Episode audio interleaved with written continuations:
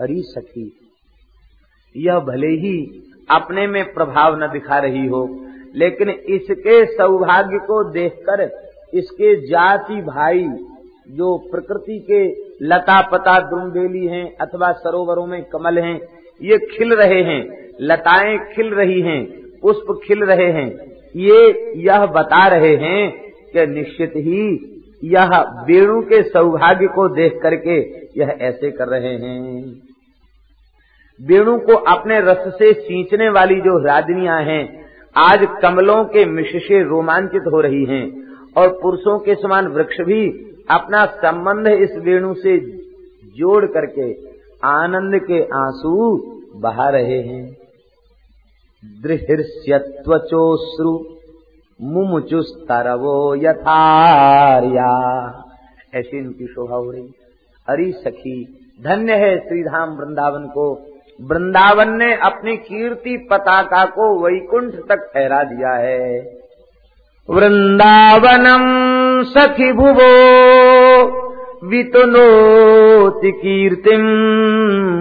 यद्देवकी सुत पदाम्बुज लब्ध लक्ष्मी गोविंद वेणु मनुमत्त मयूर नृत्यम प्रेक्ष्यादृशान्वपरतान्य समस्त सत्वम वृंदावन अपनी कीर्ति का विस्तार वैकुंठ तक कर रहा है। क्यों? देव की सुत, देवी की सुत यहाँ यशोदा सुत कहा गया। देवी की सुत माने यशोदा। क्योंकि यशोदा देवी की त्यपी। दो नाम है यशोदा के, एक नाम देवकी है और एक नाम यशोदा है। इसलिए देवकी सुत का तात्पर्य श्री नंदनंदन श्याम सुंदर, क्योंकि गोपियों की जो प्रीति है, वो देवकी सुत मानकर प्रीति नहीं है, यशोदा सुत मानकर नंद नंदन मानकर के ही प्रीति है।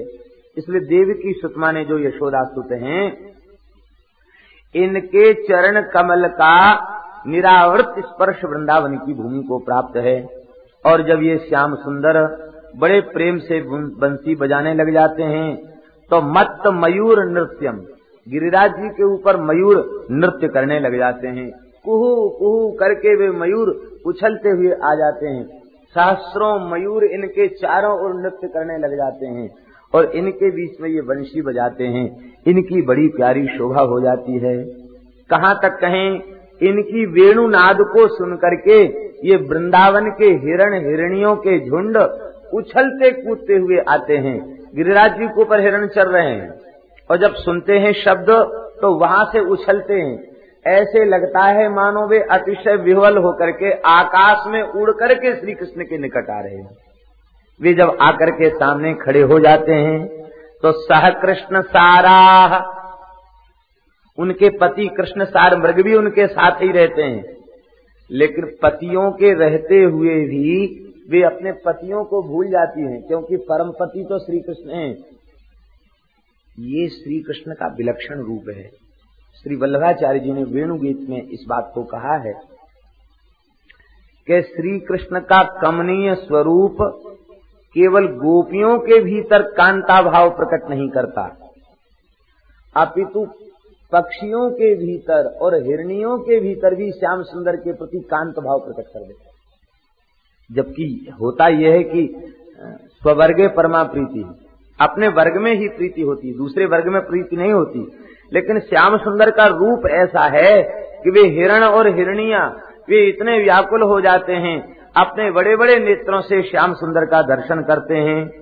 पूजाम दधुर विरचिताम प्रणयावलोक। ही वे प्रेम भरी तिरछी चितवन से श्याम सुंदर की ओर देखने लग जाती है और उनके नेत्रों से सुधारा बहने लग जाती। क्यों? वे अपने नेत्रों से श्याम सुंदर को पी करके हृदय में विराजमान करती हैं और फिर हृदय में उनका दृढ़ बाहु पास में भरकर आलिंगन करती हैं। उस आलिंगन से जो आनंद होता है, उससे इनके प्रेमाश्रु बहने लग जाते हैं। अरे सखी श्री कृष्ण का रूप कैसा है? बड़ा सुंदर विशेषण है रूप का। बनितोत सब रूप शीलम श्री कृष्ण के रूप का शील शील माने स्वभाव। इस स्वभाव माने सहज गुण धर्म सहज प्रकृति। इनके रूप की कैसी है? कहते, जो कोई वनिता देख ले, जो कोई नारी इनके रूप को देख ले, उसके हृदय में उत्सव प्रकट हो जाता है। निरतिशय आनंद उसके हृदय में प्रकट हो जाता है। यहाँ गोपी अपने वर्ग की बात कर रही है। कहने का तात्पर्य स्त्री पुरुष से नहीं है।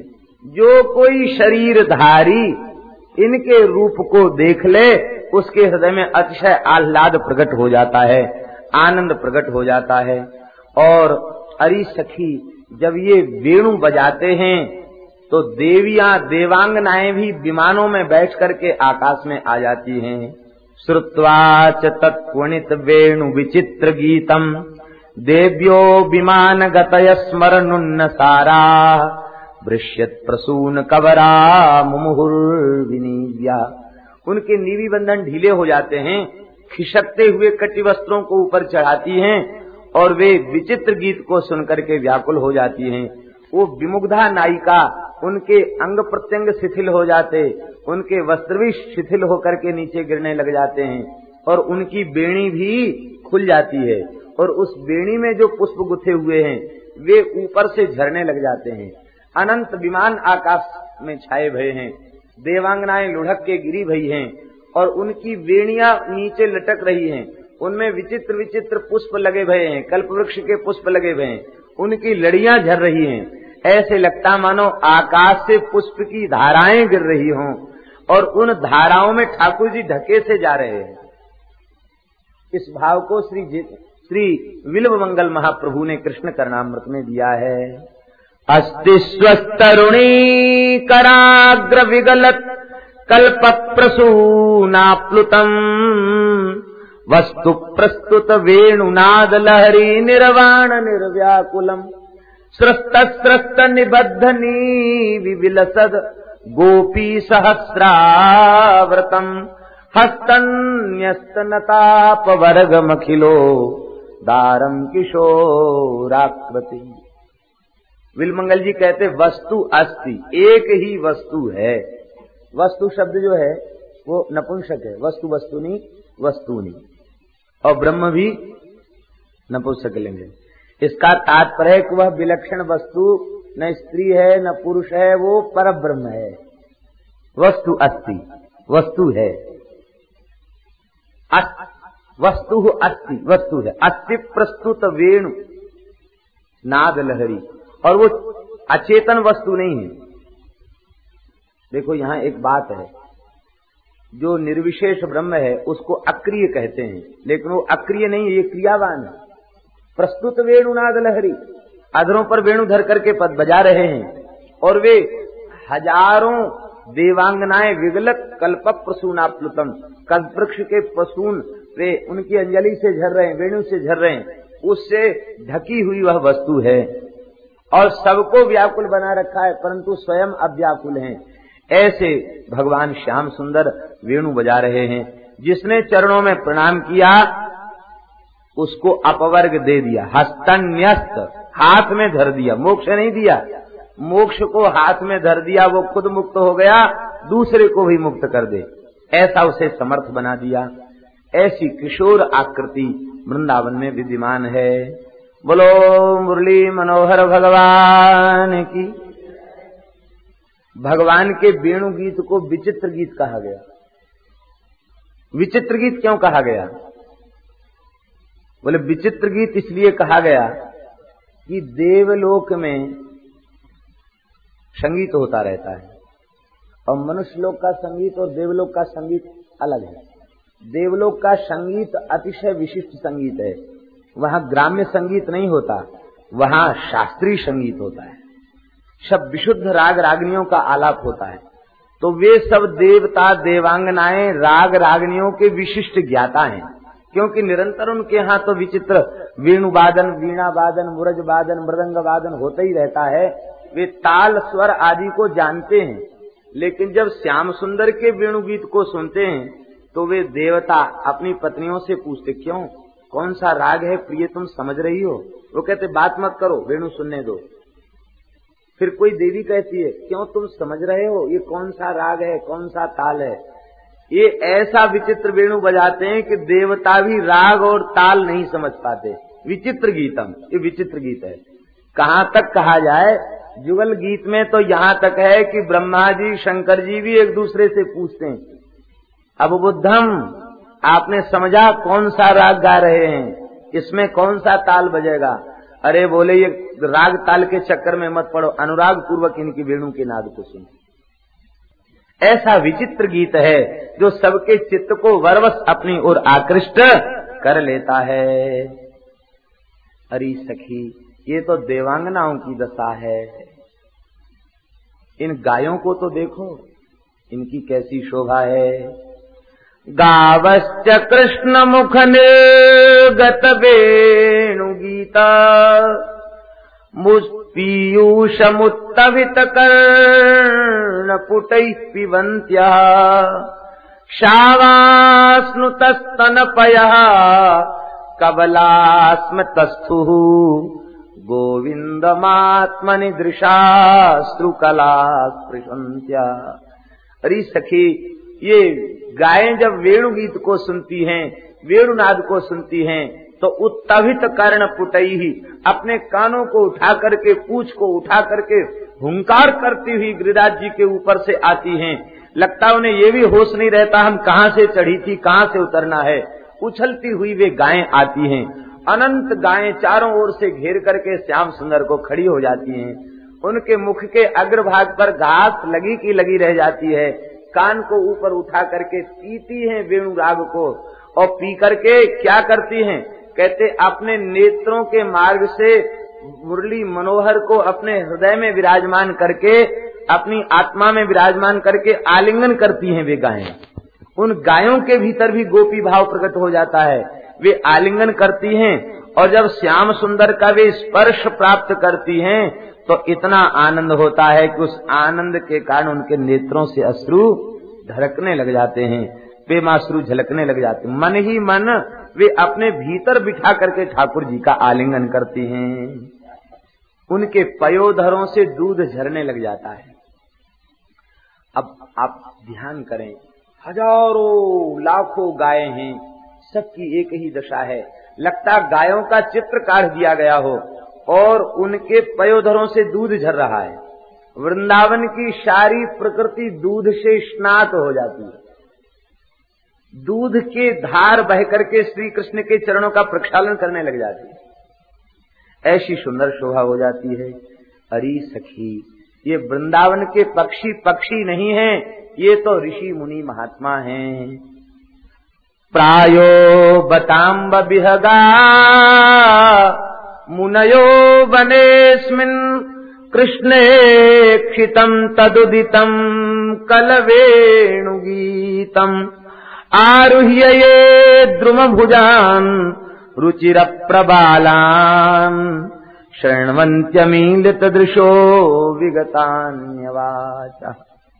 अरे सखी, यह पक्षी पक्षी नहीं है, ये तो मननशील ऋषि मुनि महात्मा हैं, जो श्री कृष्ण का दर्शन करके, इनके वेणुनाद का श्रवण करके और आनंद में डूब जाते हैं। इतना ही नहीं, इनकी आँखें पलक गिरना बंद हो जाती अमीलित दृष्टा है।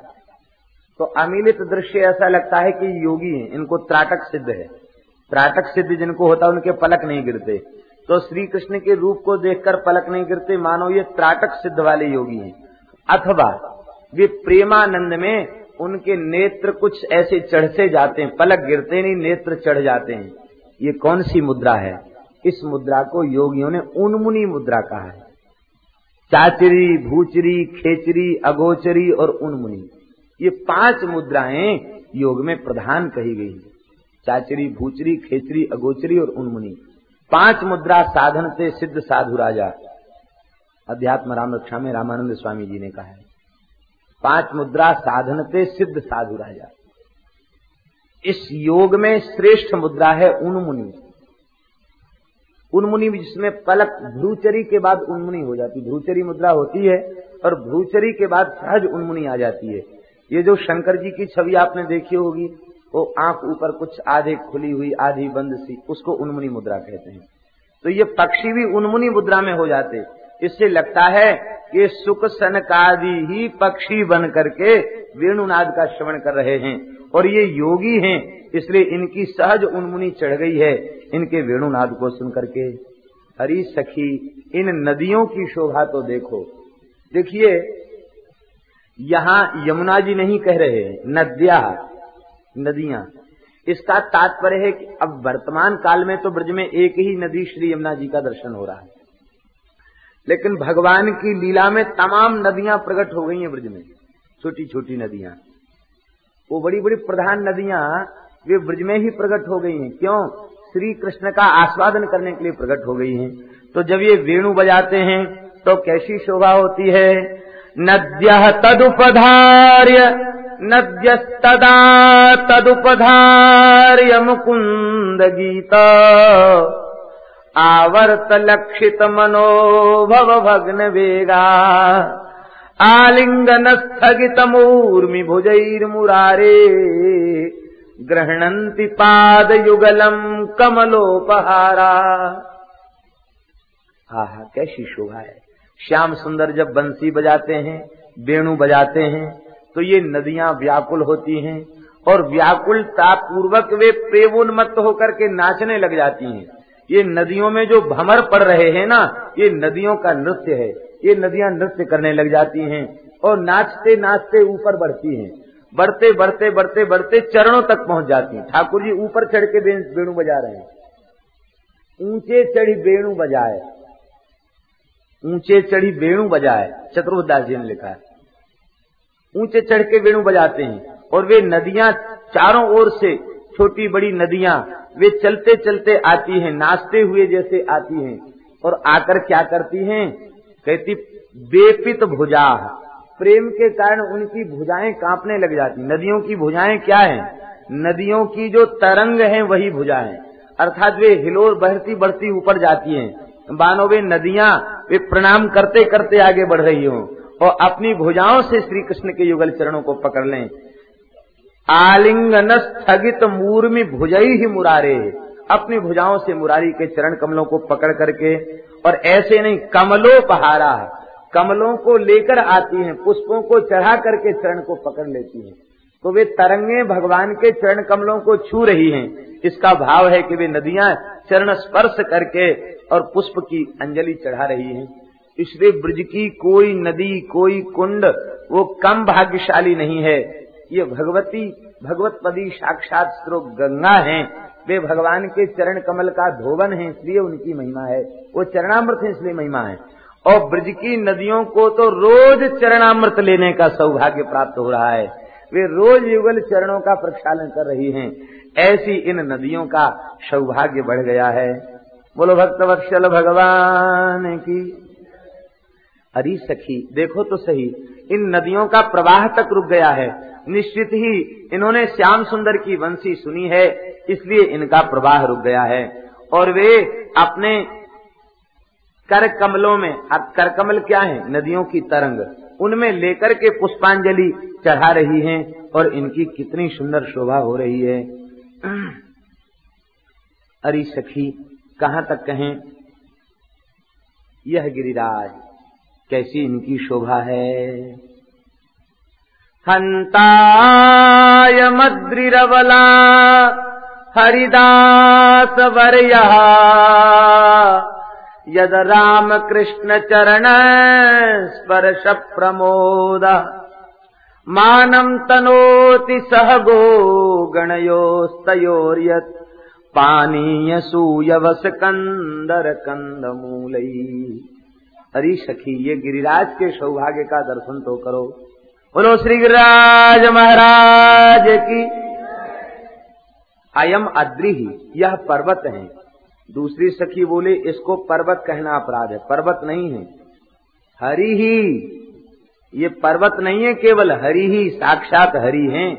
शैलो स्मित ब्रुवन भूरी, बलि मादद बृहद बपू। भगवान ने खुद कहा है मैं शैल हूँ, गिरिराज हूँ तो ये साक्षात हरि हैं। दूसरी गोपी बोली, ये केवल पर्वत नहीं साक्षात श्री हरि हैं। तीसरी गोपी बोली, ये हरि ही नहीं है, हरिदास भी है। हरि तो है ही, और कृष्ण बलदेव को सुंदर सिलाएँ बैठने के लिए देते हैं, और सुंदर मीठा मीठा जल पिलाते हैं, सुंदर कंदमूल फल देते हैं तो श्री हरि की सेवा करने के कारण ये हरिदास भी हैं। तीसरी गोपी बोली, केवल हरि ही नहीं हरिदास ही नहीं, हरिदास वर्या। ये हरिदास वरी हैं। हरिदास और हरिदास वरी में क्या भेद है?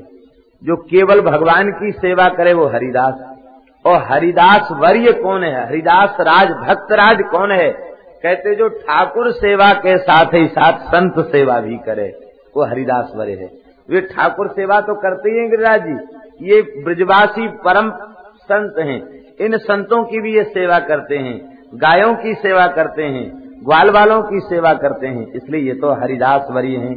ये रामकृष्ण के चरण कमल का स्पर्श प्राप्त करके कितने आनंद से भर रहे हैं, और इनका यह आनंद झरनों के रूप में दिखाई पड़ रहा है। ये प्रेम से विह्वल होकर के पिघल कर बह रहे हैं झरनों के रूप में, और सुंदर जो फल लदे हैं ना, और जो पुष्प लदे हैं, ये फल और पुष्प नहीं है श्री राम कृष्ण के चरण कमल के स्पर्श जनित आनंद ही इस रूप में प्रकट हो रहा है। ऐसी सुंदर इनकी शोभा हो रही है। इस प्रकार से एवं विधा भगवतो या वृंदावन चारिण वर्णयंत्यो मिथा गोप्या क्रीडा तन्मयताम यही। गोपियाँ भगवान की लीलाओं का वर्णन करते करते तन्मयता को प्राप्त हो जाती वर्णयंत्यो मिथा। मिथा माने परस्पर। परस्पर वर्णन करते करते तन्मयता वो प्राप्त हो जाती है।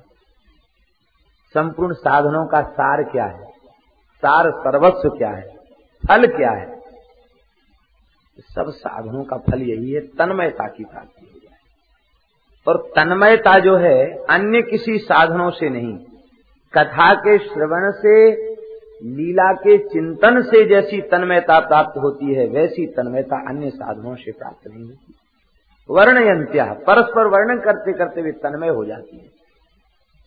और जब परिपूर्ण तन्मयता आ जाती है ना तो उस समय फिर भगवान के अतिरिक्त कोई वस्तु नहीं दिखती।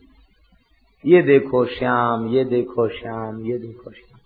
जित देखो तित श्याम वही है। पूरी तन्मयता जब आ जाती है तो दो का विस्मरण हो जाता है। दो कौन है? एक शरीर और संसार। ये दोनों पूरी तन्मयता प्राप्त होती, दोनों भूल जाते हैं। और जब दोनों का पूर्ण विस्मरण हो जाएगा तो भगवान तो भगवान ही हैं, दूसरी वस्तु है ही नहीं। वो भगवान अनुभव में आने लग जाते हैं, भगवान दिखने लग जाते हैं। बोलो, भक्तवत्सल भगवान की जय। जय जय श्री राधे। ब्रज की कुमारी कन्याओं ने अगहन मास में कात्यायनी का पूजन किया है। जब करती थी, कात्यायनी महामाये महायोगिन्यधीश्वरी नंद गोप सुतम देवी पतिम में कुरते नमः।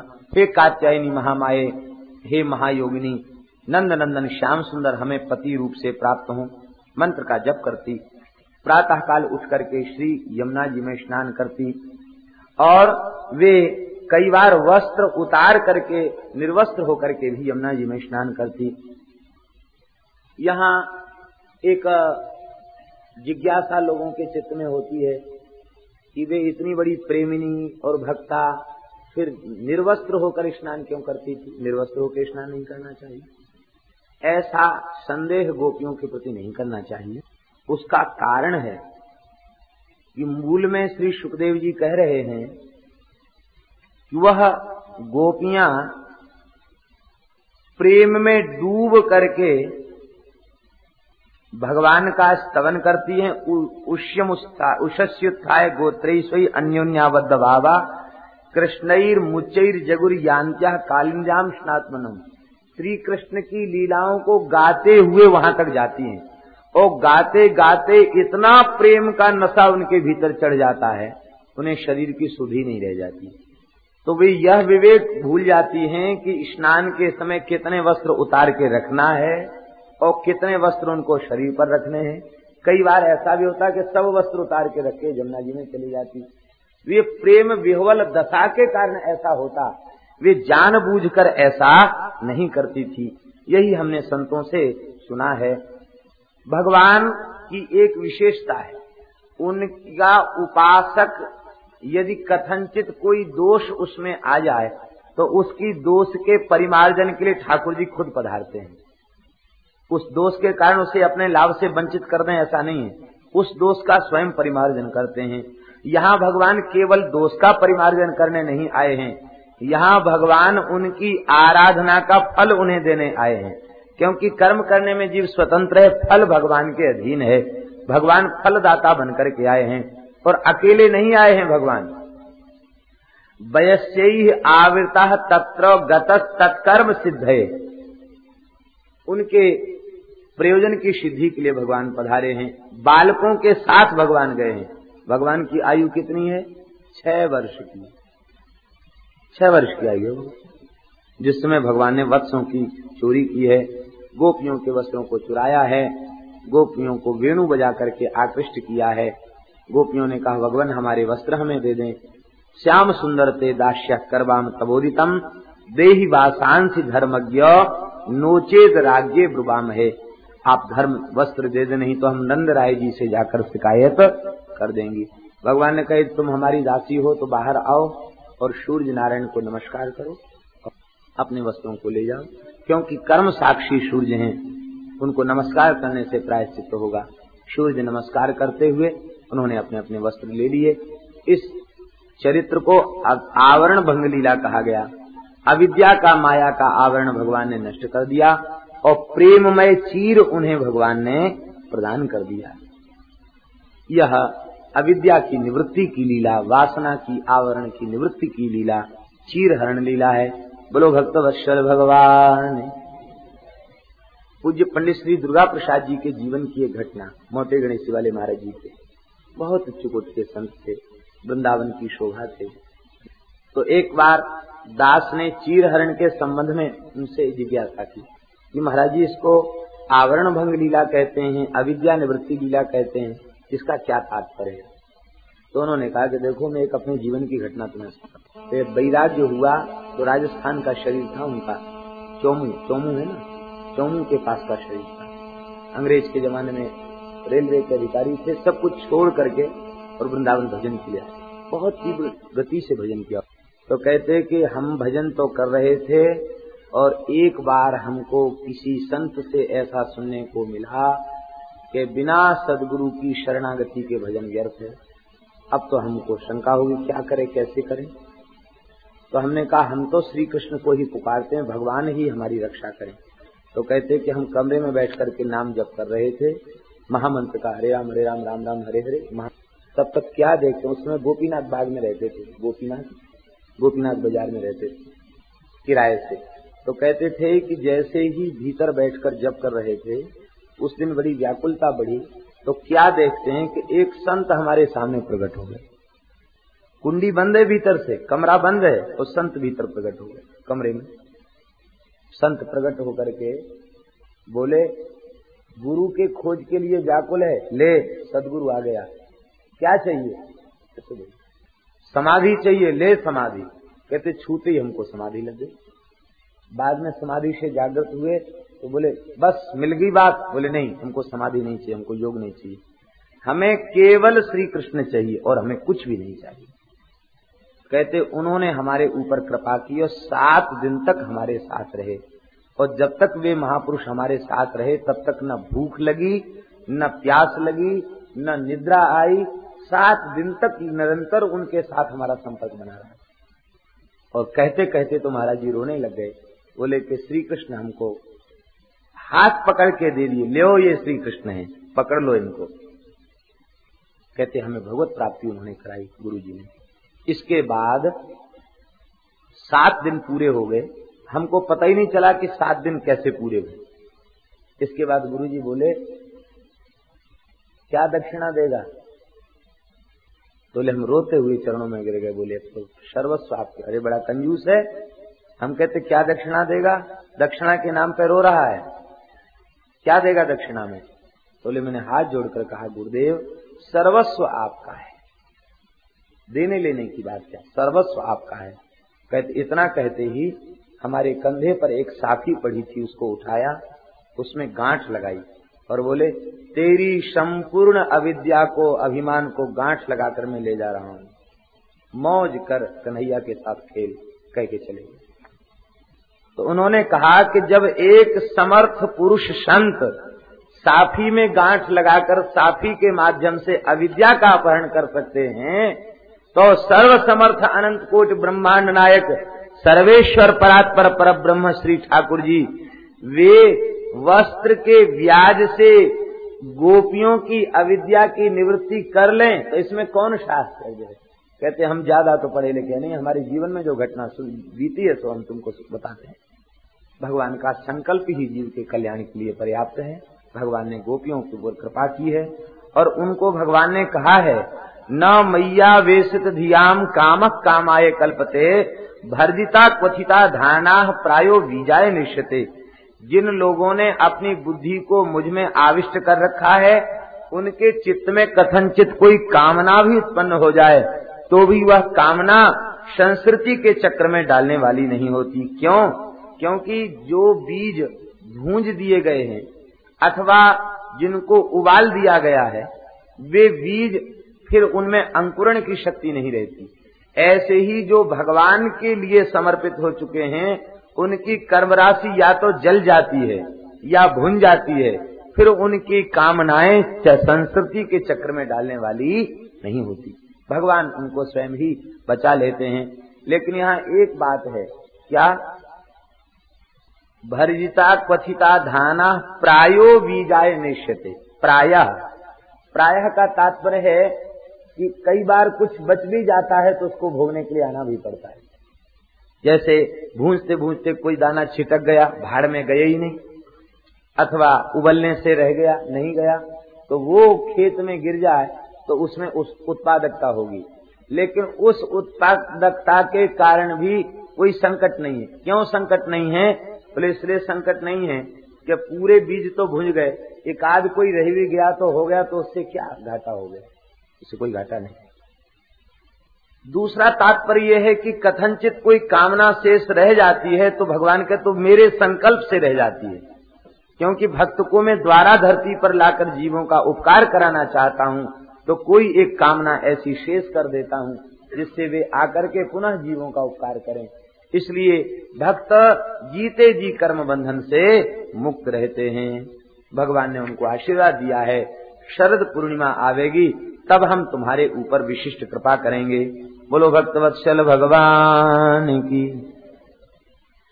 एतावज्जन्म साफल्यम देहिनामिह देहिषु प्राणैः अर्थैर्धिया वाचा श्रेय एवाचरेत सदा।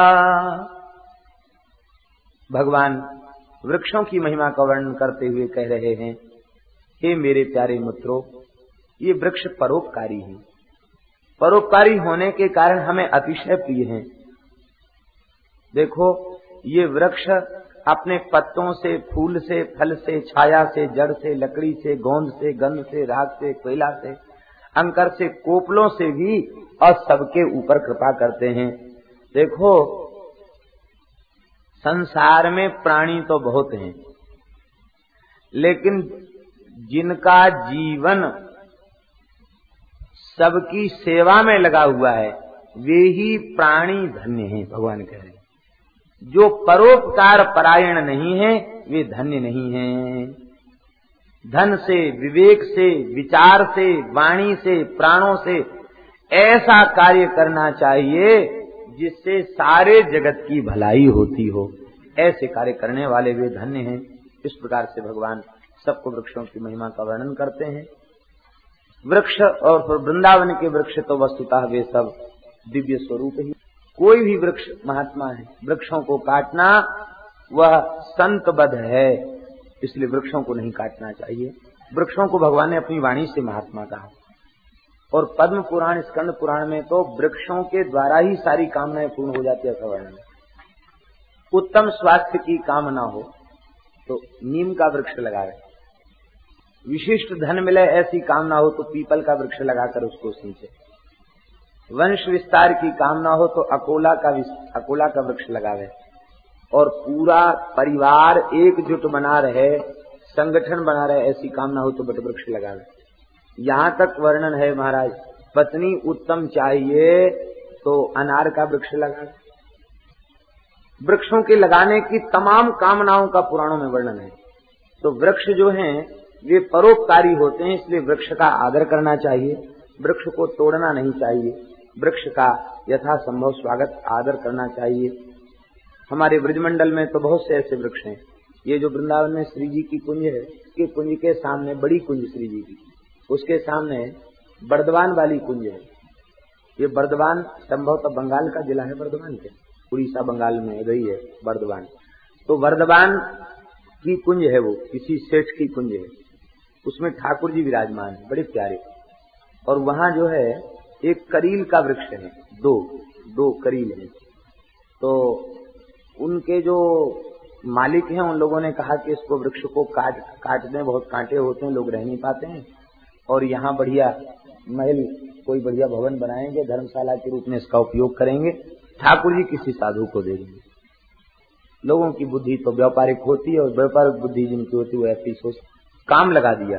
तो जैसी उसकी जड़ में फावड़ा लगा तो रक्त निकल आया और जितने मजदूर थे सब बीमार पड़ गए और सब मरणासन्न हो गए और रात्रि को वर्धवान वाली कुंज के मालिक जो सेठ थे, उनको स्वप्न हुआ। एक ब्राह्मण ब्राह्मणी खड़े हैं। उनके पैर में घाव हो गया है, रक्त बह रहा है।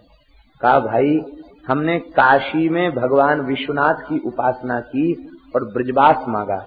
तो विश्वनाथ जी ने हमको वृंदावन में करील वृक्ष के रूप में हम ब्राह्मण दंपति को जन्म दिया। हमारी छाया में नित्य युगल सरकार आकर बैठते हैं। और कितने वर्षों से हम सेवा में थे, तुमने हमारा पैर काट दिया। यदि हमको वहाँ से हटाओगे ना तो तुम्हारे वंश का निर्मूल हो जाए, तुम्हारा वंश निर्मूल हो जाए। वहाँ से महाराज वो भागा भागा आया, अभी भी वो करील के वृक्ष हैं, और ठाकुर जी अभी भी वहाँ सामने विराजमान है, कुंज यथास्थिति में। हमारे निकट ही गौड़ीय संप्रदाय का एक प्राचीन स्थान है। गोपाल गुरु। ये गोपाल गुरु महाप्रभु जी के पार्षद रहे, इनकी सेवा में रहे, और कुछ कुछ महापुरुष तो महाप्रभु जी के लीला संवरण के पश्चात वे वृंदावन आना चाहते थे, लेकिन वैष्णवों ने आग्रह किया, उनको वृंदावन नहीं आने दिया। वे राधा कांत मठ में ही ठाकुर जी की सेवा पूजा करने, गंभीरा में। महाप्रभु जी की स्मृति सुरक्षित रहे, इसलिए वे सेवा करने लगे। इसके बाद श्री गोपाल गुरु जी ने देह त्याग किया। पुरी में ही उन्होंने देह त्याग किया अपना। और इसके बाद जब पुरी से कुछ वैष्णव वृंदावन दर्शन करने आए तो केसी घाट के पास एक पेड़ के नीचे गोपाल गुरु बैठे दिखाई दिए। हाथ में माला जोली थी, जब कर रहे और ये बोले, गोपाल गुरु जी तो पधार गए थे यहाँ कैसे? बोले महाप्रभु जी ने ब्रजवास की आज्ञा दी थी तो हम यहाँ वृंदावन आ गए। और मिश्री का प्रसाद भी दिया लोगों को। और प्रसाद दे करके कहा कि देखो जो वो चेला बैठा है ना, मठाधीश बन करके, वो ठाकुर सेवा में ध्यान नहीं दे रहा है। ठाकुर जी की गरुड़ घंटी खंडित हो गई है, सेवा कर रहा है, ये ठीक नहीं उसको कहे कि जाए ध्यान दे।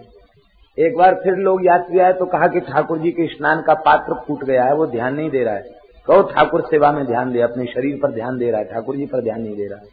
लोग जा जा करके वहाँ सुनाते। अंत में वो महंत कुछ प्रमादी हो चुके थे। उन्होंने जब देखा पात्रों को तो सही में गरुड़ घंटी खंडित हो गई थी। ठाकुर जी के स्नान का थाल खंडित हो गया था, उनको बदला। उनको बड़ा आश्चर्य हुआ। तो वे पुनः वृंदावन आए। तो वृंदावन जैसे ही आए तो एक पाकड़ी, पापड़ी का वृक्ष है, पापड़ी का वृक्ष। पापड़ी के वृक्ष के मूल में वे भजन करते हुए दिखाई पड़े। जैसे उनका शिष्य आया, वे भजन वृक्ष में विलीन हो गए। आज भी वो वृक्ष बना हुआ है। पापड़ी एक ये चिरोल कहते हैं, कहीं कहीं उसको चिरोल कहते हैं, उसमें चिरोंजी, चिरौंजी फरती है। चिरोंजी का वृक्ष, पापरी कहते हैं में।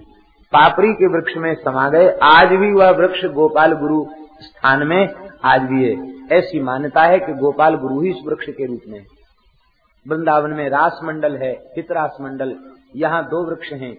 एक बट वृक्ष है, एक पीपल वृक्ष है। बट वृक्ष में सदेह श्री सेवक जी ने प्रवेश किया। और पीपल के वृक्ष में सदैव श्री ध्रुवदास जी ने प्रवेश किया। तो वृंदावन के विटप ये साक्षात रसिकों के स्वरूप हैं। सदैव रसिकों ने इनमें प्रवेश किया है। इसलिए वृंदावन में तो कम से कम जो बात करें, उनको यह चाहिए कि लता पता की सेवा करें। तभी श्री प्रिया जी की कृपा, ठाकुर जी की कृपा प्राप्त होगी। वृक्षों को नहीं काटना चाहिए। भगवान ने यज्ञ पत्नियों के ऊपर कृपा की है। उनके द्वारा निवेदित वस्तु को भगवान ने अंगीकार किया है और उनको भगवान ने अपने प्रेम का वर दिया है। वे सब भगवान को प्रणाम करके आ गई हैं। उनके पतियों ने भी उनका आदर किया है। हमारे कुल में धिक्कार है। हमको भगवान की भक्ति प्राप्त नहीं गई इनको भक्ति प्राप्त हो गई। इति स्वाघम अनुस्मृत्य कृष्णे ते कृत हेलना दिदृक्षवोप्यच्युतो कंसात जीता न चाचलन। कंस के भय के मारे और उन्होंने भगवान का दर्शन नहीं किया। भक्ति का मार्ग शूरवीरों का मार्ग है, कायरों का मार्ग नहीं है। ये कायर थे, नहीं कर सके और इनकी पत्नियों ने भगवान का दर्शन करके कृतार्थता को प्राप्त किया। भगवान तत्रैव बलदेवेन संयुता, अपश्यन निवसन गोपान इंद्रियाग कृतोद्यमान भगवान श्री दाऊ दादा के साथ विराज रहे हैं, देखा ब्रज में सब जगह तैयारी चल रही है उत्सव की। भगवान ने अपने पिता नंद बाबा से पूछा, है बाबा, कौन सा उत्सव ब्रज में आयो है? बाबा ने कहा, देखो बेटा, इंद्र जो है, वो वर्षाकालीन मेघों के स्वामी हैं। हम लोग यज्ञ करते हैं, इंद्र प्रसन्न होकर वर्षा करते हैं और जल ही सबका जीवन है। भगवान इंद्र के मान का मर्दन करना चाहते थे। क्यों मान मर्दन करना चाहते थे? बोले, इंद्र को अभिमान हो गया था, सबका अन्नदाता, जलदाता मैं ही हूँ। जबकि वह तो जल विभाग का एक कर्मचारी है। वो कोई जलदाता थोड़ी है। जल का सृष्टा तो परमात्मा है। भगवान ने कहा कि इंद्र से हमको क्या प्रयोजन है? कर्मणा जायते जंतु कर्मण विबलीयते सुखम दुखम भयम क्षेमम कर्मण भावी पद्यते। इसलिए हम जब बुरा नहीं करते तो हमारा बुरा कौन करेगा? हमें तो गिरिराज का पूजन करना चाहिए। भगवान की आज्ञा सबके सिर पर है। गिरिराज पूजन की तैयारी भई। ब्रजवासी बोले, गिरिराज जी के पूजन की विधि क्या है? कौन सी सामग्री से पूजन होगा? कहते, ये गिरिराज बाबा के लिए अलग से पूजन की सामग्री नहीं चाहिए। अलग से सामग्री की ज़रूरत नहीं है गिरिराज बाबा को। जो इंद्र याग या इंद्र याग संभारा तई अयम साध्यता मका इंद्र यज्ञ की जो सामग्री है, उसी से इनका पूजन कर दो। पूजन में सब पंडित जानते हैं, कई पूजन की विधि है। रोली, मोली, पान, सुपारी, लौंग, इलायची, कपूर, सब उनको कंठस्थ रहते हैं पूजन के द्रव्य। और किसी भी बड़े पूजन, छोटे पूजन में गुला मिला के सब वही लगते हैं। तो यज्ञ की सामग्री तो है ही है उसी से गिरिराज जी का पूजन कर दो। गिरिराज बाबा भोग प्रधान ठाकुर हैं। जितना भोग लगाओ, उतने जल्दी प्रसन्न होते हैं। इसलिए खूब रसोई बनाना चाहिए। पच्यंताम विविधा पाका सुपाता पायशादय संयावापूपशुल्य सर्वदेव गृहताम विविध प्रकार के पकवान बनाओ, दाल तक बनाओ, खीर आदि बनाओ, पुआ पूड़ी आदि सब पकवान बनाओ और सब दूध दही लेकर के गिरिराज जी के निकट चलो। बहुत से विद्वान इस प्रकरण में बहुत सी नामावली व्यंजनों की कंठस्थ रखते हैं और उसको सुनाते हैं। हमको याद नहीं नहीं तो हम भी सुना देते। यहाँ विविधा पाकाह कहा। इसका तात्पर्य कि जितने पकवान मिष्ठान हो सकते हैं, वो बनाओ। छप्पन या छत्तीस की संख्या नहीं है। व्यंजनों की संख्या अनंत है। चाहे जितना क्षेत्र क्षेत्र में चावल कोई बनाने के कितने प्रकार हैं, कितने उनके नाम हैं, कितने उनके प्रकार हैं, लड्डू कितनी प्रकार की, बर्फ़ी कितनी प्रकार के, हलवा कितनी प्रकार के एक महात्मा आए, परमहंस। बोले कि पंडित जी, आज तो ठाकुर जी को केला की पूड़ी का भोग लगना चाहिए। कि महाराज पहली बार सुनी। तो केला पका हुआ, केला मंगा करके आटे में बढ़िया से गूंथ करके पानी नहीं, एक बूंद छोड़ा। और उसी की पूड़ी बनी। और घी में पूड़ी कड़के आई, क्या कहना महाराज? ठाकुर जी को भोग लगा, संतों ने पाया, सब आनंद में मस्त हो कैसी कैसी विधियाँ बनाने की तो कहने का तात्पर्य यह है कि भगवान के भक्त वे तो रुचि पूर्वक ठाकुर जी जो पावे आरोगे प्रेम से रसोई ठाकुर जी की बनाते हैं। खूब पकवान मिष्ठान बना, सब गिरिराज जी पे आए, गिरिराज जी की पूजा करने लगे। भगवान ने गिरिराज जी के ऊपर अपना स्वरूप प्रकट कर दिया। ग्वाल बाल बोले भैया, ये गिरिराज बाबा बड़ो दयालु देवता है इतने दिना है गए इंद्र के पूजन करते हुए, अब तक इंद्र के दर्शन नहीं भये और आज गिरिराज बाबा को पूजन को संकल्प कियो कि गिरिराज बाबा प्रकट हो गए। बड़े दयालु देवता हैं गिरिराज। अति प्रसन्न हो रहे थे सब। गोपियाँ कह रही थी, या में तो हमें कछु कन्हैया की लीला दिखाई पड़ रही है। कछु दार में कारो है। दूसरी गोपी बोली, सबरी की सबरी दार दारकारी है। यही पुजारी बनो भयो है और यही देवता बनो भयो है। ये में दो नहीं है, बलि मादत बृहद बपू। खुद देवता हैं और खुद ही पुजारी हैं। बड़ी सुंदर इनकी शोभा है। अब तो प्रसन्न होकर के सबने गिरिराज जी का पूजन किया। अन्न का कूट कूट शब्द का अर्थ होता पर्वत। अन्न का कूट लगाया। और गिरिराज बाबा को भोग लगाया। हमारे वृंदावन में, संतों में जब अन्नकूट होता है तो अन्न, चावल को ही अन्न विशेष रूप में कहा जाता है। तो भात बना करके, परात में रख करके इतना ऊँचा पहाड़ बनाते हैं भात का। और तुलसी से, पुष्पों से उसको सजाते हैं। और उसकी ऊपर की चोटी पर सालिग्राम जी को रख देते हैं। कहते, अब अन्नकूट हुआ। ऊपर ठाकुर जी को विराजमान कर देते हैं। ले महाराज, इसी में पाओ। फिर उस भात के चारों ओर रोटी और कढ़ी और कई तरह का साग और रायता, खीर ये रखते हैं। फिर पकवान अलग होता है, फल अलग होते हैं। बड़ा सुंदर भगवान के अन्नकूट का दर्शन होता है। भगवान गिरिराज अन्नकूट प्रधान ठाकुर हैं। जैसे ही तुलसी दल पधराया है गिरिराज जी की हज़ारों भुजाएँ प्रकट हो गई हैं। भगवान ने उठा उठा करके भोग लगाया। डला के डला भर के लड़ुआ एक ही बार में भगवान मुखार बंद में पधरा लेते हैं। कढ़ाई की कढ़ाई उठाकर कढ़ी पी जाए, खीर पी जाए। बड़ी सुंदर भगवान की शोभा हो गई। सब ब्रजवासी बोले, भैया गिरिराज बाबा, देवता तो बहुत दयालु है, पर भूखो है बहुत दिनान को। ये हमारे लिए कछु छोड़ेगो नहीं। ठाकुर जी बोले, देखो, ये परिपूर्ण परमात्मा है ये भोग लगावेगो तो कऊ वस्तु में कमी नहीं पड़ेगी। आज भी अन्नकूट में कमी नहीं पड़ती है। अनंत प्रकट हो गया। कुछ ब्रज के संतों का भाव है। कहते कि कुछ बड़े बूढ़े ऐसे भी थे जो घर छोड़ के नहीं गए थे। बूढ़े थे, कहाँ जाएँगे भीड़ भाड़ में? अपने घर रखाए हुए बैठे थे। और बड़े बूढ़े के दांत तो थे नहीं। उन्हें किसी ने हलवा बनाया, किसी ने खीर बनाई। और वहीं बैठे बैठे कहा गिरिराज बाबा हमारो भोग तो यहीं से लगाए लो। तो गिरिराज जी ने केवल वहीं का भोग नहीं लगाया। चौरासी कोस ब्रज में हर घर के चौका चूल्हे में जो चीज़ बनी भई रखी थी, उसको उठा उठा करके ठाकुर जी ने पाया। तो चौरासी कोस ब्रज के ब्रजवासियों के चौका चूल्हे में भगवान का करकमल घूमा है, इसलिए ब्रज के संत वहाँ ब्रजवासियों के चौकी की रसोई को पवित्र मानते हैं। मधुकरी मांग करके भजन करते हैं और वो पवित्र है क्योंकि भगवान का करकमल वहाँ तक पहुँचा हुआ है। इस तरह से भगवान ने प्रेम पूर्वक उस वस्तु को स्वीकार किया है। इंद्र ने कहा कि भाई, सुगंध नहीं आई हवन की। कहते, हवन की सुगंध कहाँ से आवे? गिरिराज बाबा तो सब कुछ आरोग लिया गिरिराज बाबा ने। अब तो इंद्र ने कहा, सांबर तक मेघों से खोद कर ब्रज को बहा दो। ब्रजवासी भगवान की शरण में आए हैं।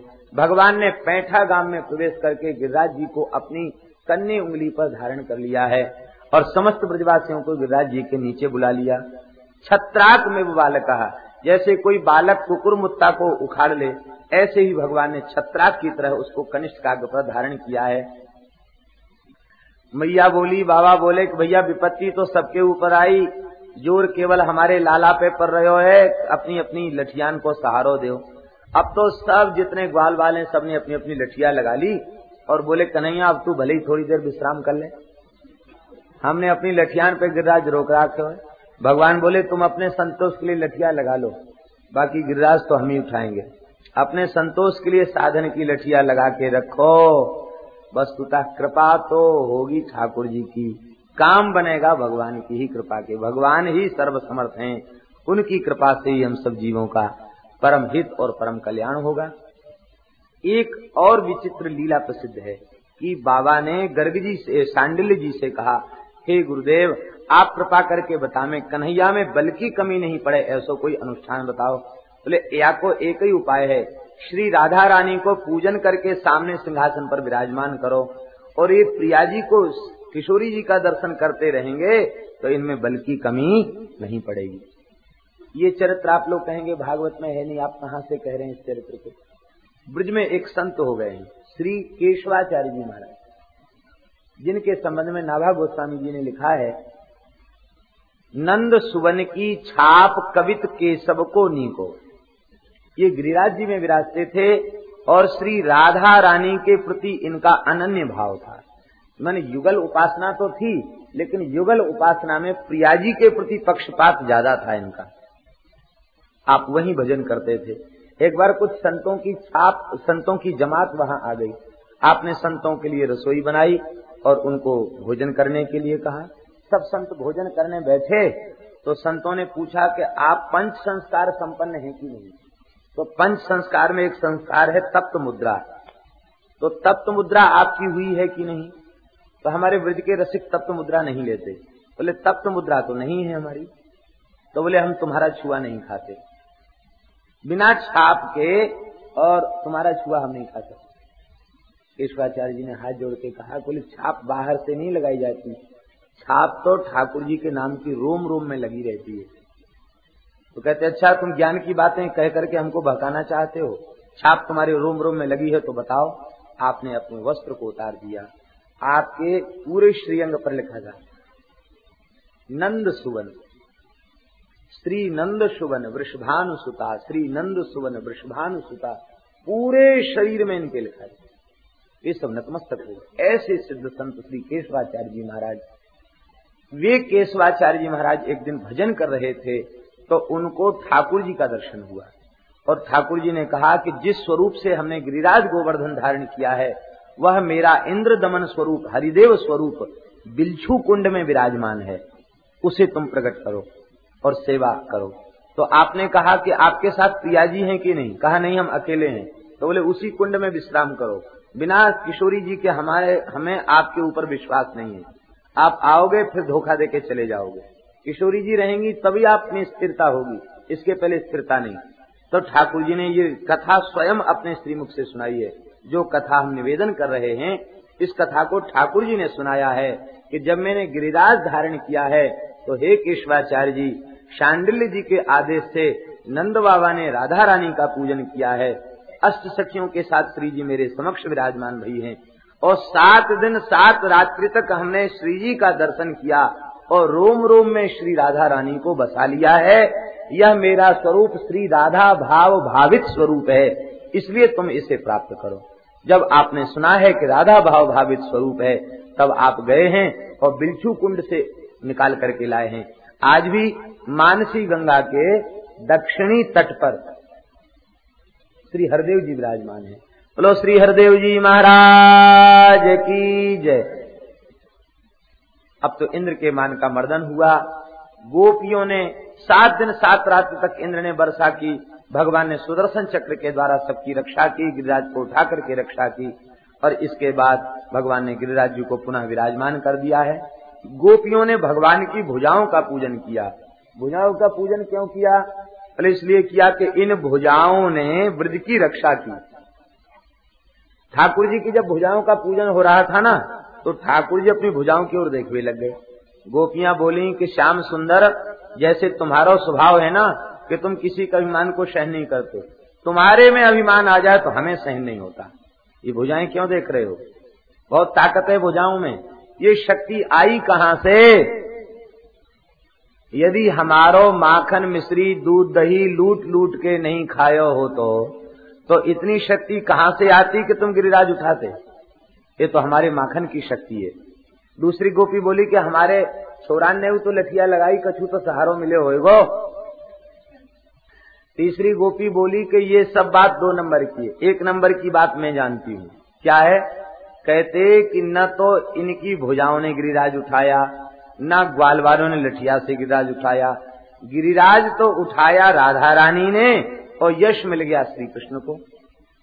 ठाकुर जी बोले, ये बात हमारी समझ में नहीं आई। राधा रानी कहाँ से चले आएँगे गिरिराज उठाएँगे गोपियों ने कहा, महाराज, आप बताओ, आपको जो स्वरूप है वो एक प्राण दो देह का स्वरूप है कि नहीं? ठाकुर जी ने कहा, तुम जानती हो उस रहस्य को। दाहिना अंग आपका है बामांग श्री राधा रानी का है। दाहिने हाथ से गिराज उठाते तो हम समझ लेते आपने उठाया। बाएँ हाथ से गिराज उठाया है। सबरो ज़ोर तो श्री जी पे दे दियो। यस, आपने ले लियो। ये तो हमारी स्वामिनी को स्वभाव है। आपको यशस्वी बनाना चाहें, आपकी कीर्ति को विस्तार करना चाहें। श्री ठाकुर जी ने कहा, बिल्कुल ठीक कह रही हो। श्री जी ने ही गिरिराज को धारण किया। क्यों? शक्ति और शक्तिमान। शक्तिमान है, लेकिन शक्ति से ही क्रिया होती है। बिना शक्ति के कोई क्रिया संभव स्त्री जी ने गिरिराज उठाया है। कछु माखन को बल बढ़ो, कछु गोपन करी सहाय। श्री राधा रानी की कृपा सो गिरिवर लियो उठाए।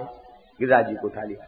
इंद्र ने आकर प्रणाम किया है। सुरभि ने भगवान का अभिषेक किया है। भगवान का जो अभिषेक का जल एकत्रित हुआ है, वह है श्री गोविंद कुंड। बोलो, गोविंद कुंड की। सुरभि माता ने भगवान का गोविंद नाम रखा है। बोलो, गोविंद भगवान की। भगवान ने ब्रजवासियों के साथ गिरिराज जी की प्रदक्षिणा की है। हम लोग भी श्री गिरिराज जी की मानसी प्रदक्षिणा कर लेते हैं दो मिनट में। श्री गिरिराज महाराज की जय। श्री हरदेव जी महाराज की जय। श्री मानसी गंगा की जय। श्री चक्रेश्वर भगवान की श्री मुकुट गिरिराज की जय। श्री दानघाटी गिरिराज की श्री चंद्र सरोवर गिरिराज की श्री आनेवर गिरिराज की श्री दाऊजी महाराज की श्री गोविंद कुंड की जय। श्री गोविंद भगवान की जय। श्री अप्सरा कुंड की जय।